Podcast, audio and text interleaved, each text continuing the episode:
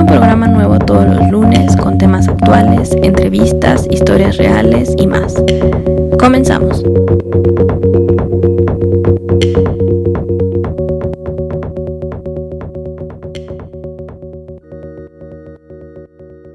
Hola, buenos días, buenos días, Carmen, ¿cómo estás?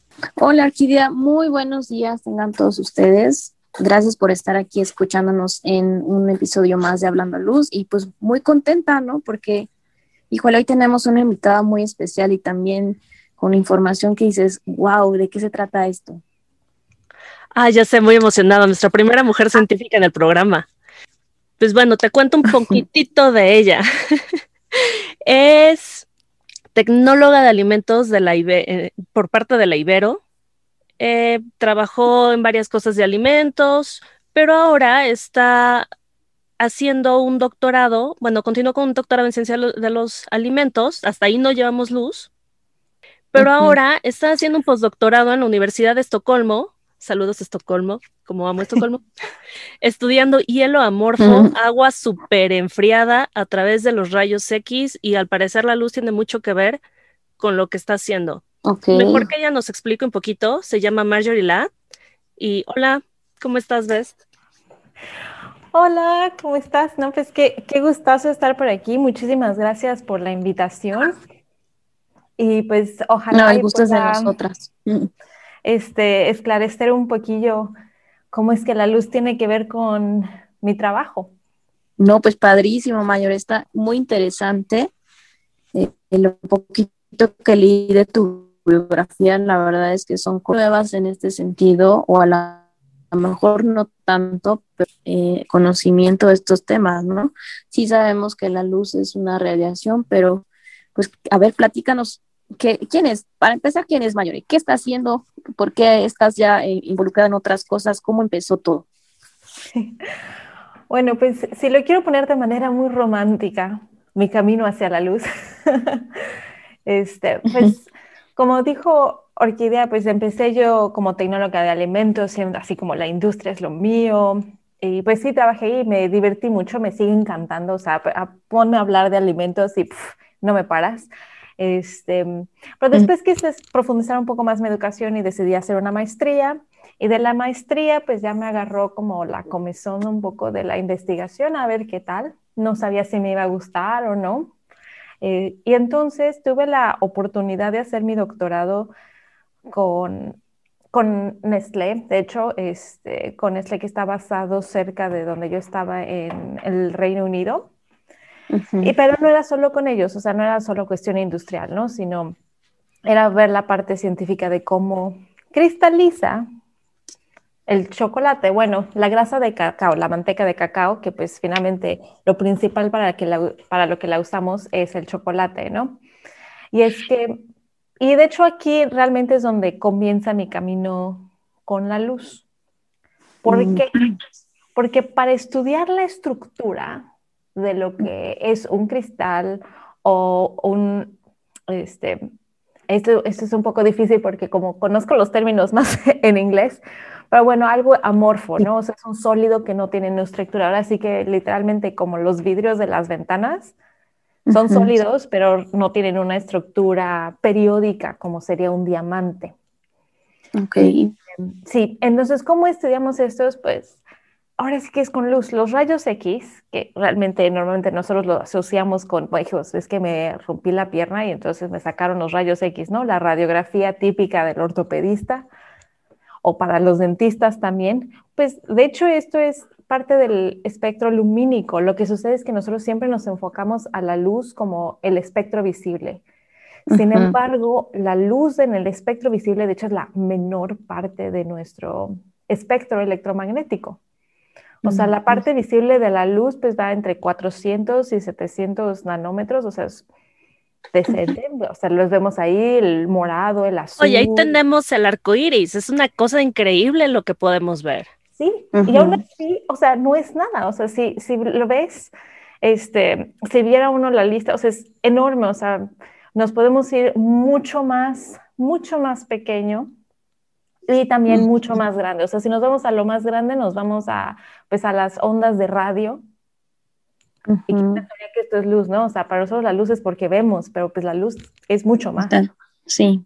Y también es mucho más porque nosotros, de hecho, no vemos mucho, de, o sea, si les preguntas a los pájaros, ellos ven mucho más que nosotros. Uh-huh. De hecho, bueno, pajaritos... probablemente lo único que te puedan decir sea pío pío, ¿verdad?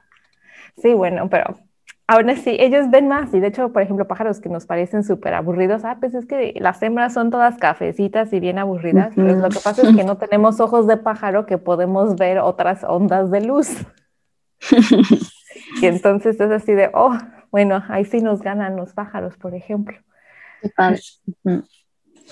Entonces, en, bueno, regresando un poco a esto de la, la gama de tamaños de onda, el, los rayos X están abajo, o sea, nosotros, digamos, tenemos la parte de la luz y si nos vamos a lo más chiquito, lo siguiente sería los rayos ultravioleta, que pues conocemos muy bien por que nos tenemos que proteger de ellos, y después siguen los rayos X, que es cerca de un, bueno, de un nanómetro, o sea, si recordamos la parte visible donde tenemos el arco iris, son cientos de nanómetros, y aquí uh-huh. es un nanómetro.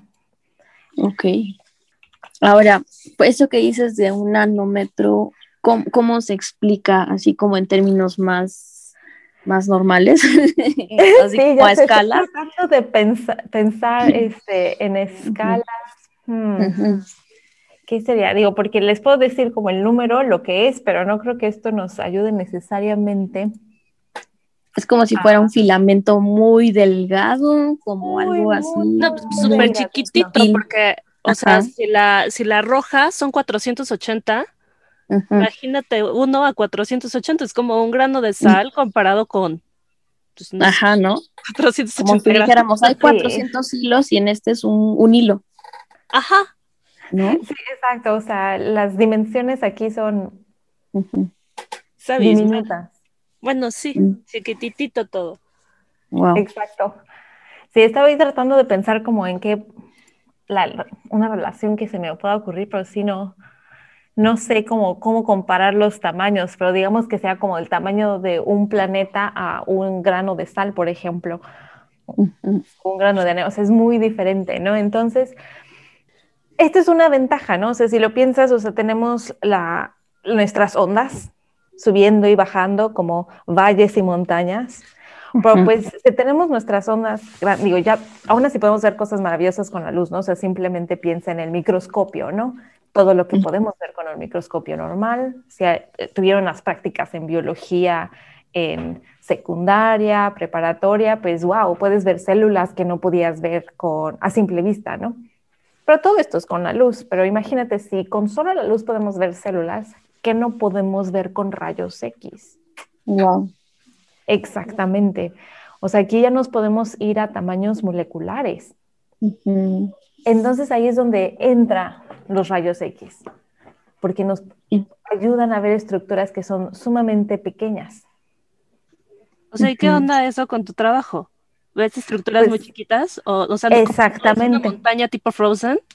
O sea, bajo no, el microscopio o cómo. No, de hecho, eso es, lo, es, eso es lo complicado con los rayos X, o sea, porque con la luz, si ven un microscopio, todos son lentes, ¿no? Entonces, es igual que nuestro ojo, que llega la luz y se invierte la imagen, pero después tenemos un proceso maravilloso en nuestro cerebro, pff, se invierte. O si no, en el microscopio tenemos otro lente que, de tener la imagen, este... de arriba abajo, la volvemos a voltear y ya la vemos en el sentido correcto. El problema de los rayos X es que son tan pequeños que pues realmente tener un lente que nos, que nos ayude a ver, digamos, este, ahora sí que por decir los átomos o las moléculas, pues no hay un lente como tal. Entonces lo que vemos, digamos, es como un tanto como las sombras hasta cierto punto. Uh-huh. Okay. Uh, sí, ¿Cómo entonces, las sombras? Ahorita estoy diciendo un tanto como las sombras, pero realmente no. O sea, es todo como tú siempre tú dices, eh, de que son, es el contraste. Entonces, si tenemos una, un material periódico, ahora sí que vienen como, ¿qué les gusta? Como un tiramisú que tiene varias capitas, mm. o como un pastel de mousse que también tiene varias capas, ¿no? O sea, eso sería... Me gusta de hablar modo. de comida, continúa hablando de comida. Entonces, básicamente, por ejemplo, un objeto cien por ciento cristalino se repiten las capas. Siempre son de la misma distancia, del mismo tamaño, una y otra y otra y otra y otra vez, ¿no? Entonces, dependiendo del tamaño de estas ondas, o sea, pensando, bueno, perdón, de estas este, capas, pues llega, llegan las ondas, ¿no? Electromagnéticas y ¡pum! Pegan contra los átomos, básicamente. Eso es lo que hace, ¿no? Pobres átomos. Pobrecitos, pero bueno, tampoco, pero no les estamos pegando tan duro. Bueno, no siempre, a veces que sí, pero no siempre. Depende. Dependiendo, exactamente, dependiendo de qué es lo que busquemos. Okay. Este, pero entonces de aquí, ¿qué sucede? ¿Qué pasa? Es lo mismo que con la luz. Tenemos la parte de la luz que va a ir puf, completamente a través de nuestros átomos, de nuestras capas. Vamos a tener la luz que se va a... y tenemos la luz que se va a reflejar, básicamente. Y entonces es la que vamos a ver, pero solamente vemos cuando, o sea, si piensan, tenemos las ondas entrantes, las ondas salientes, pero recuerden que tenemos montañas y valles, ¿no? Entonces, uh-huh. si tenemos montaña más montaña, pues sale una montaña más grande. Uh-huh. Si tenemos una montaña y un valle, pues adivinen qué pasa. Si tengo... Se anulan. Exactamente, se anulan. Entonces esas partes no las veríamos y solo vemos cuando al momento de reflejarse tenemos esta suma de dos montañas en nuestra uh-huh. longitud de onda. Okay. Entonces, ¿o dos sí. valles se puede? No, porque eso ya sería negativo. Entonces no, eso no, solo vemos las interferencias positivas. Uh-huh. Ah, ok, o sea, nada negativo, siempre felices. Exactamente, sí, exactamente. Todo aquí es muy positivo, como puedes ver. Digo, obviamente hay veces en que pues agarramos como solo partecita de la montaña, solo partecita del valle, entonces pues las intensidades que obtenemos al final es, van a variar, ¿no? Y obviamente uh-huh. mientras más profundo esté, pues obvio, más, bueno, más se tarda en salir la onda y nosotras pudiendo detectarlas. Ok. Ahora, no sé, de hecho, si piensan en rayos X, digo, obviamente estamos acostumbrados a ver nada más nuestras radiografías, ¿no? Sí. Pero ajá. no sé si hayan escuchado del A D N, de la famosa oh. imagen de A D N que Watson y Crick utilizaron uh-huh. este, para... Bueno, y Rosalind Franklin fue la que obtuvo esta... Oye, sí, si estamos la... hablando de mujeres científicas, no dejes afuera a la mujer científica que lo sí, hizo. Sí, sí, no, no, no, claro, solo es, es más, tristemente... Es más probable que hayan escuchado de Watson y Crick que de Rosalind Franklin, pero ella es sumamente importante y clave en este descubrimiento. Pero bueno, encontraron en base a esta difracción de rayos X la estructura del A D N. Okay. Entonces, no sé si han escuchado acerca de esto. No, nada. Cuéntanos, bueno, cuéntanos un poco más. Pues de hecho, esa es la cosa más fácil que van a poder ver. O sea, si ahorita buscan en Google... D N A, rayos X, van a ver una bella imagen con puntitos y una bella uh-huh. cruz. Y ustedes se van a quedar uh-huh. con cara de, bueno, qué bonitos puntitos y cruz tiene, pero...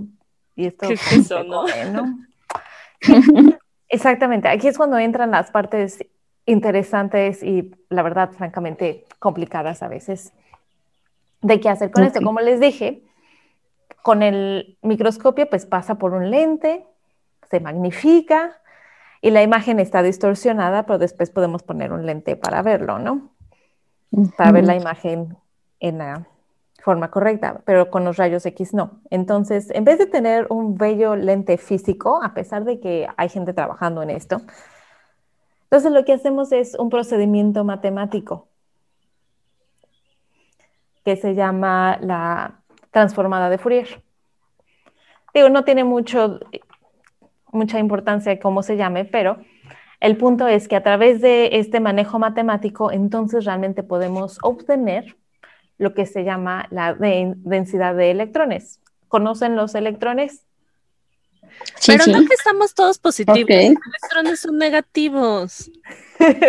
Sí, pero eso es lo que estamos midiendo con rayos X, qué tantos electrones hay en cada sección. Entonces, obviamente, uh-huh. mientras donde más se juntan los átomos, pues más electrones tenemos, y donde menos se juntan, pues uh-huh. menos electrones tenemos. Y obvio también depende del tipo de átomo y demás, cuántos electrones per se tiene ese átomo que estamos viendo o no. Pero básicamente es lo que reconstruimos, las zonas de mayor y de menor densidad de electrones. Ya. Y sabiendo pues qué elementos tenemos y demás, podemos entonces tener una idea de cuál es la estructura, básicamente basado en estas como nubecitas de electrones. O sea, es como si te dieran las instrucciones y luego las tuvieras que descifrar y en base a eso hacer una pinturita. Algo así, exactamente. Entonces, okay. si, si tienes como un código que uh-huh. entonces tienes que está encriptado y a través de las matemáticas podemos entonces desencriptarlo, pero esto solamente nos da un mapa de dónde hay más electrones y menos electrones. Uh-huh. Y entonces ya en base a esto ya puedes construir cuál es la, la estructura. Uh-huh. Entonces, wow. sí, o sea, no es lo más sencillo, ya esto es lo, como lo más propio cristalografía, uh-huh. pero no necesariamente necesitas ir siempre a eh, desenrollar todo esto y sacar la estructura. Esto se hace mucho en proteínas. Pero en nuestro caso, finalmente, o sea, yo no estoy buscando tanto acerca de el hielo cristalino, que es el que conocemos. Uh-huh. O sea, ¿no trabajas con el que está en mi refri? No, no es todo abajo. Qué chafa eres, Marjorie. No, yo trabajo, de hecho, con un, un hielo bastante extraño, este, porque es hielo amorfo, no es cristalino. ¿Ese, ese hielo cómo lo obtienes? De, o sea, ¿cómo lo obtienes? Ah. De, ¿a partir de qué? ¿Cuál es el proceso? Necesitas agua súper, súper pura. Es uh-huh. destilada, desionizada, purificada, sí, no tiene nada. Porque has de saber que para algo que cristalice, literal, con una mota de polo, pff, cristaliza, porque es el estado más estable de, de la materia. Wow. Uh-huh. Entonces, sí, la realidad es que lo que hacemos es congelar el agua primero, y entonces obtenemos algo parecido a su hielo del refri o de sus limonadas. Uh-huh. Sí, bueno, dejemos de pensar en el verano. este, y, de, sí, de hecho, en, como dices tú, entre más cristalino, más pura sea el agua, el cubito de hielo es más cristalino. Exacto, y de hecho, me, sí es más cristalino y aparte también le, este, se va a ver, no sé si, o sea, si piensas en tu cubo de hielo, normalmente es transparente, a veces tiene unas rayitas blancas, pero si ven el hielo del refri es súper blanco, ¿no? Y eso es porque también tiene uh-huh. más partículas de aire. Mm, hablando más de luz, uh-huh. eso es otra característica. Pero bueno, esa es otra historia. Otro programa, ok. Otro programa, sí. Ah, bueno, pero entonces, sí, el caso es que lo congelo y después, ya que tiene uno su hielo cristalino, lo que hacemos es presionarlo con, si es uh-huh. lo más chistoso, porque hacemos unas muestritas súper pequeñas de menos de un milímetro. Uh-huh. Y tenemos una máquina de, que ejerce una presión sumamente fuerte, como de elefante, básicamente. Y de hecho, ¡pobrecito! Esta máquina es más alta que yo. O sea, para una cosita de un milímetro. Exactamente, o menos. Va. Wow. Sí.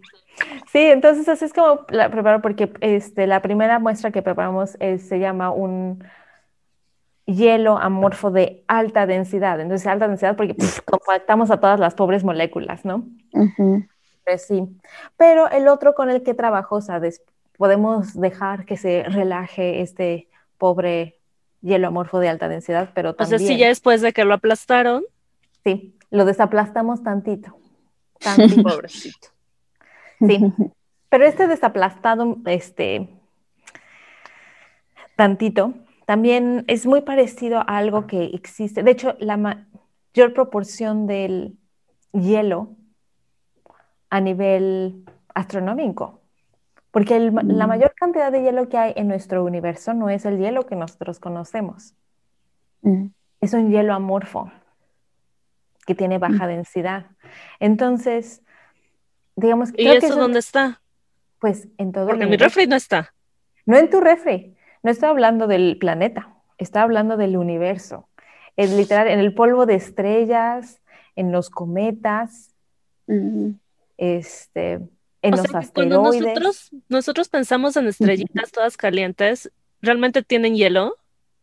no las estrellas. Dije polvo de estrellas, entonces es más acerca de estos ah. asteroides, por ejemplo, o inclusive en planetas, o como les digo, en los cometas. Uh-huh. A la hora de que se acercan a la atmósfera, que sale esa bola de gases y se ve la bella colita. Uh-huh. En esa colita, aparte de otras cosas que se están quemando los pobres, tenemos uh-huh. también vapor de agua. Uh-huh. Ya. Entonces, sí.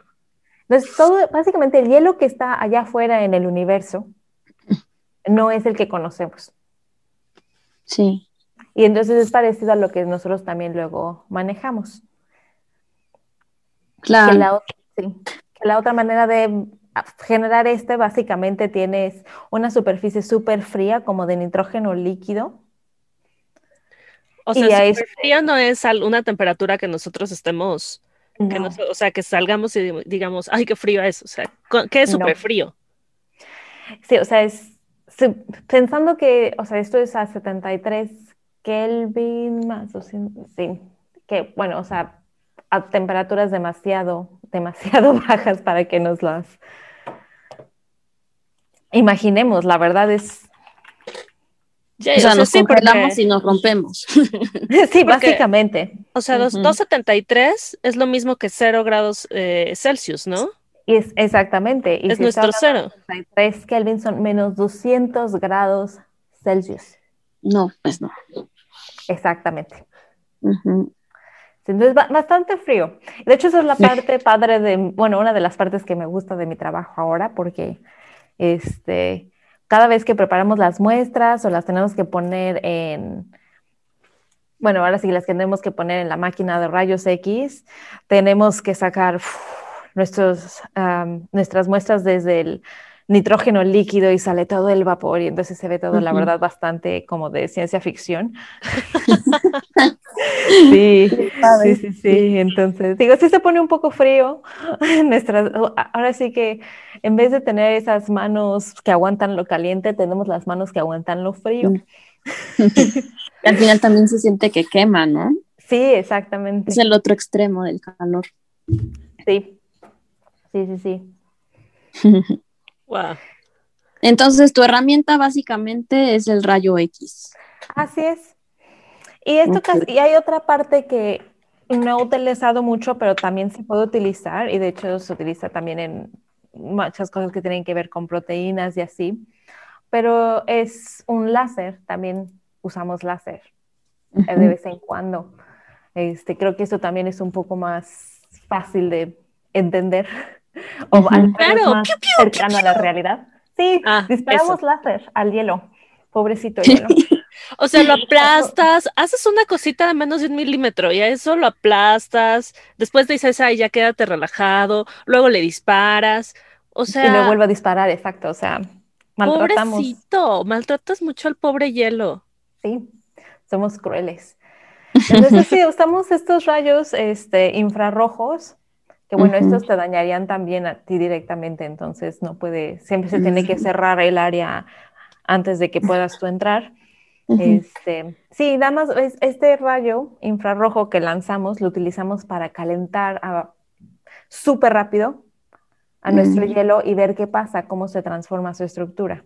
Entonces lo que hacemos es, este, bueno, en inglés se llama pump probe, entonces tienes tu pequeña muestra. Y entonces, ¡paz!, le disparas con el um, infrarrojo para que se caliente y uh-huh. también ejerces, obviamente, presión.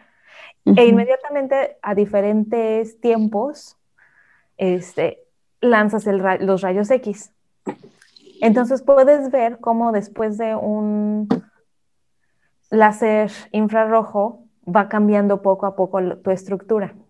Uh-huh. Pues sí, después de que lo bombardeas mil no, veces, pues como no.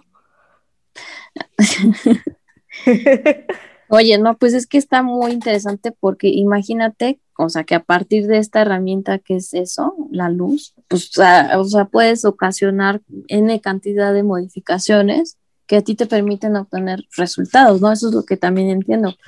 O sea, tú estás eh, utilizando la luz para poder eh, investigar y decir, bueno, esto se comprueba de esta manera y, y aquí, aquí está la prueba. Sí, y digo, yo sé que lo estoy conectando con el, este hielo que aparte yo sé que es un tanto difícil de entender, bueno, ¿y por qué estás estudiando el hielo, no? Pero uh-huh. no es solo para estudiar el hielo, pero como les dije, uh-huh. yo empecé con los rayos X porque estaba estudiando uh-huh. la estructura del chocolate y cómo cambia, y entonces si quieres, de hecho, uh-huh. si quieres hablar del chocolate, en realidad, la, ¿por qué es importante la cristalización del chocolate? Porque solo un tipo de cristal es el que nos puede dar el brillo, uh-huh. también ese crack a la hora de morderlo, y sobre uh-huh. todo la sensación untuosa en la boca que te cubre por completo la boca al momento de consumirlo. Bueno, o sea, yo estoy golpeando. Solo se consigue con un tipo de cristal de la manteca de cacao.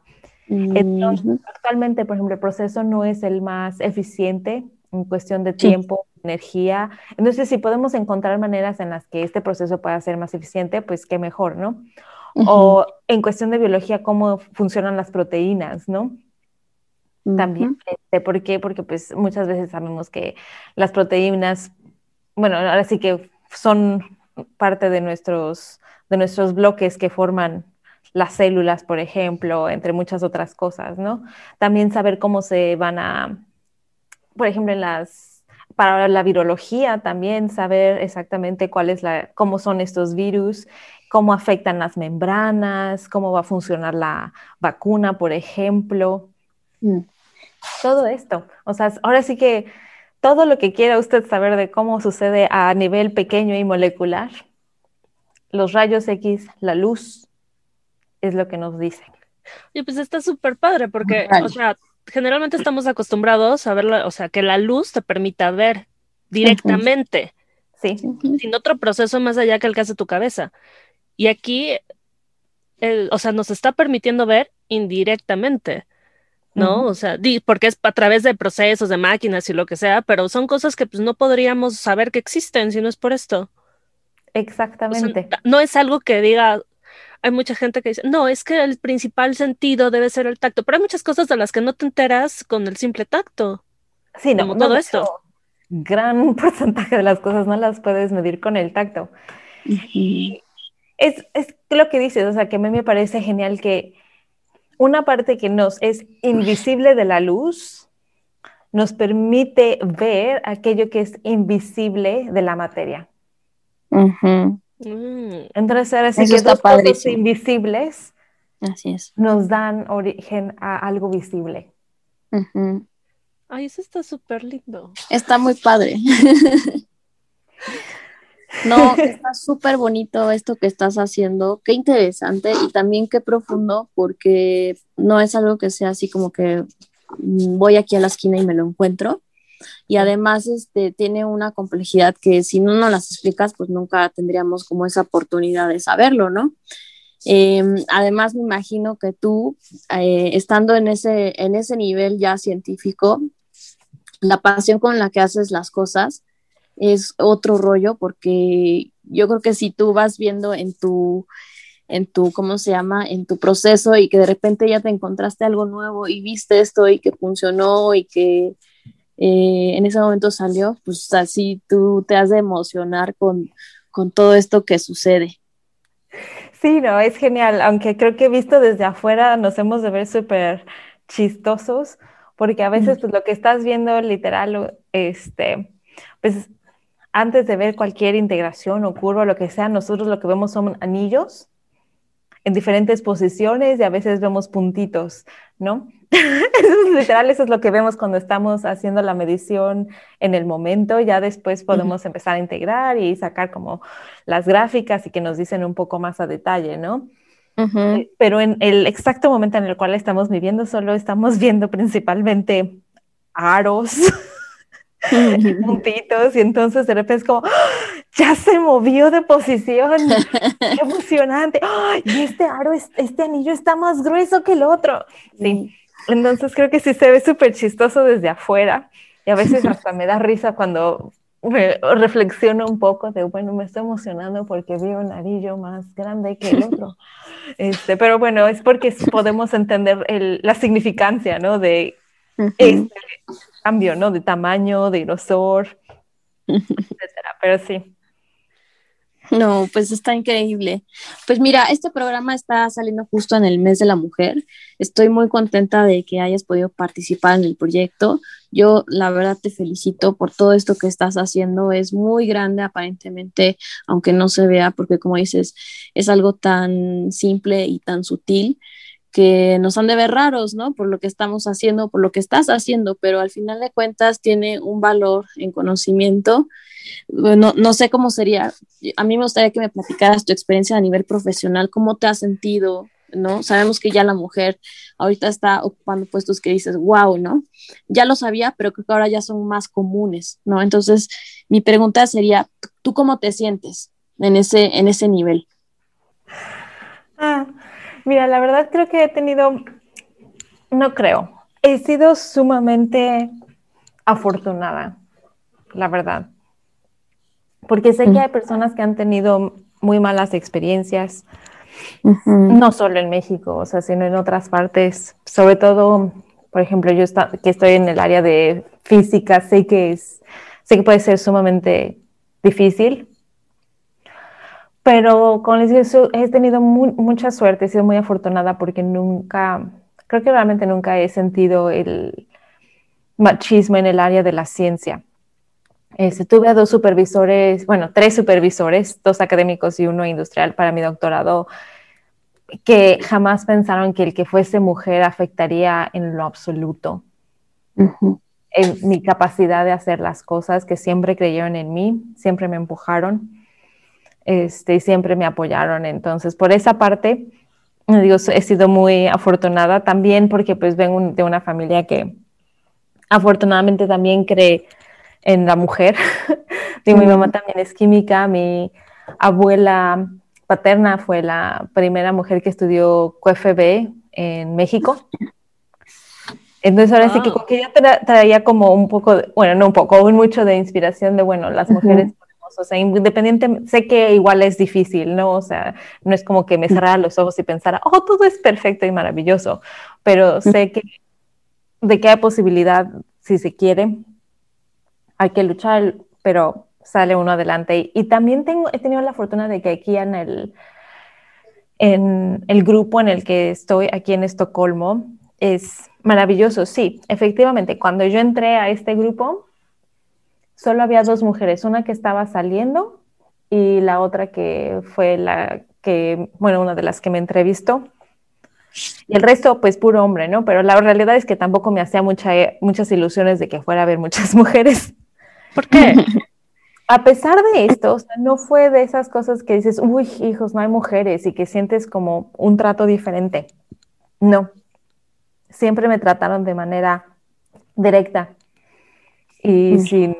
Es nada de esas preguntas de, ay, bueno, ¿y ya te quieres casar? Y como... Sí. O sea, para nada. Para nada. O sea, fue de... A ver, que, como, cuando, dónde, o sea, lo personal es, pues, ahora sí que personal. Y punto y aparte, o sea. Claro. Pero sí es algo que sí veo, o sea, que sigue uno viendo, ¿no? O sea, veo la cantidad de personas que inclusive meten solicitud para estudiar física aquí y, pues, uh-huh. básicamente son hombres. Casi okay. no. Sí. De hecho, es así Pero... como, por favor, entren. Entonces, ¿tú qué crees que está pasando? O sea, que, que ¿por qué las mujeres no meten solicitud en tu, en tu pensar y en tu sentir? ¿Qué es lo que, que sucedería en ese caso? Que sientes que no hay mujeres que van para, para esos rubros. Creo que, ah, sí, efectivamente hay varias partes donde no hay, no hay el apoyo. Y ve, sobre todo es, creo que la imagen que tenemos de un científico finalmente es siempre es como el hombre al que se tiene como la imagen y sobre todo en cuestiones de, digo, ahora sí que en las carreras tradicionalmente masculinas, pues sí, o sea, serán tradicionalmente masculinas, pero por lo mismo como que se sigue propagando el estereotipo de, ah, es que son estereotip- estereotípicamente masculinas y pues así se quedarán, ¿no? Y como que, ay, es que no quiero estar en un ambiente de puro hombre, ¿no? Y he escuchado esto, de que pienso y que solo va a haber hombres y entonces no me meto. Y yo, bueno, pues solo hay hombres y seguimos pensando que solo hay hombres y por eso no nos metemos, ¿no?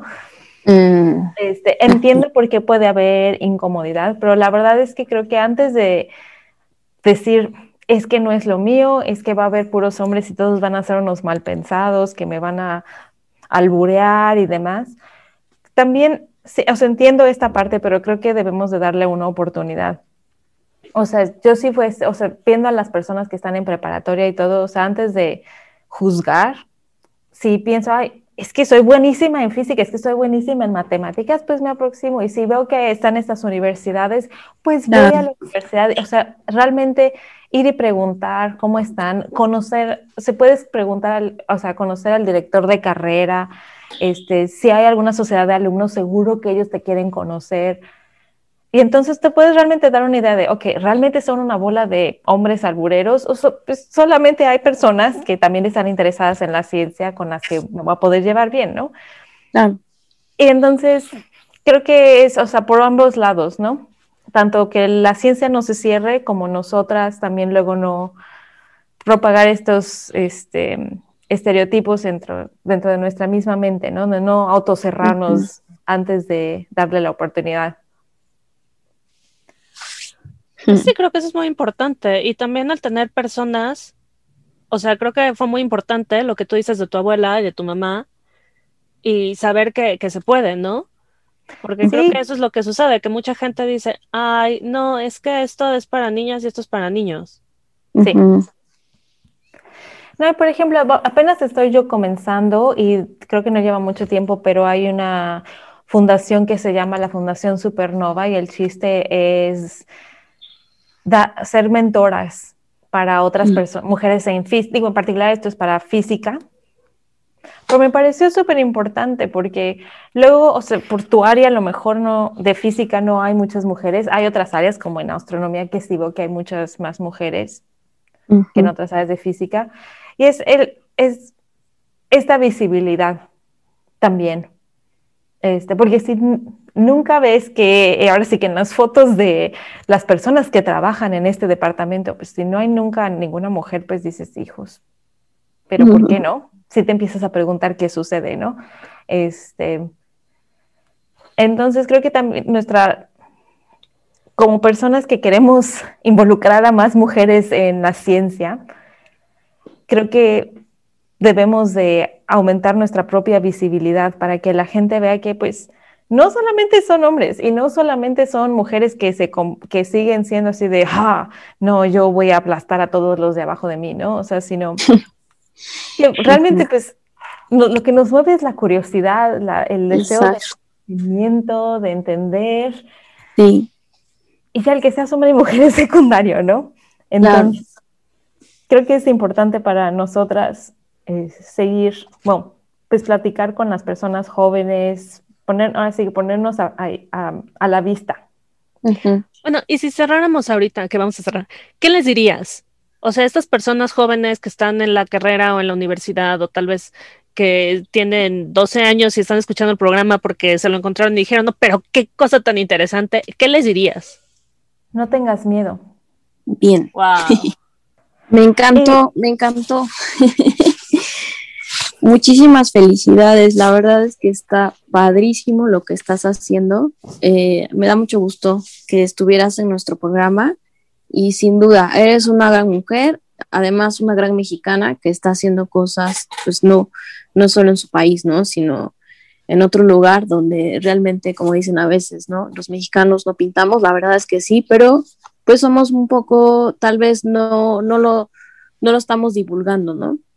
Eh, y qué gusto que estás con nosotras en este programa. Gracias, ah, sí. gracias de verdad. No, pues gracias a ustedes por invitarme, la verdad. Un gustazo poder compartir un poquillo de mi experiencia. No, y yo no, me es un montón. Sí. No, y vos imagínate si esto es un poquito, ¿eh? ¿Cuánto, cuánto será su experiencia? Sí, exacto. Qué gusto, qué gusto. Nosotros felices de haberte tenido aquí. Dime, ¿a dónde te pueden buscar? Esto que, te, esto que digas lo voy a tener en la descripción, pero dime dónde te pueden buscar. Básicamente yo estoy en Twitter. Nos me pueden buscar como Marjorie La. Ok. Y ahí suelo poner las publicaciones de, bueno, cuando voy a conferencias, normalmente también cuando voy a experimentos, pongo ahí tweets al respecto. Este, también si tenemos algún artículo que publicamos, lo pongo ahí.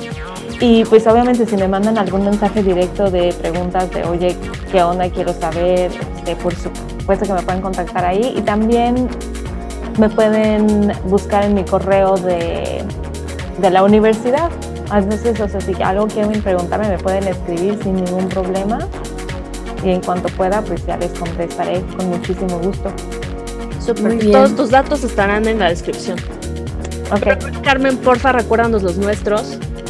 Claro que sí, Orquídea. Pues síganos en nuestras redes sociales, Instagram y Facebook en Hablando Luz, y pues también escríbanos a hablando luz arroba gmail punto com para que cualquier cosa que necesiten, datos de Marjorie, aquí los, se los podemos proporcionar. Escríbanle, inspírense por lo que ella está compartiendo. Es muy importante también la ciencia, pero pues eso nos no, ha hecho también parece? evolucionar. Sí, sí. Fantástica. Pero bueno, muchas gracias. Sí, qué gusto este, haber tenido. Este, qué gusto que estés en el mes de la mujer, inspirando más. Y bueno, pues creo que nos escuchamos el próximo lunes, ¿no? Muy bien. Pues cuídense mucho, cuídate mucho, María, y felicidades, gracias por estar aquí. Gracias y pues cuídense también. Pues bueno, bye bye. Bye.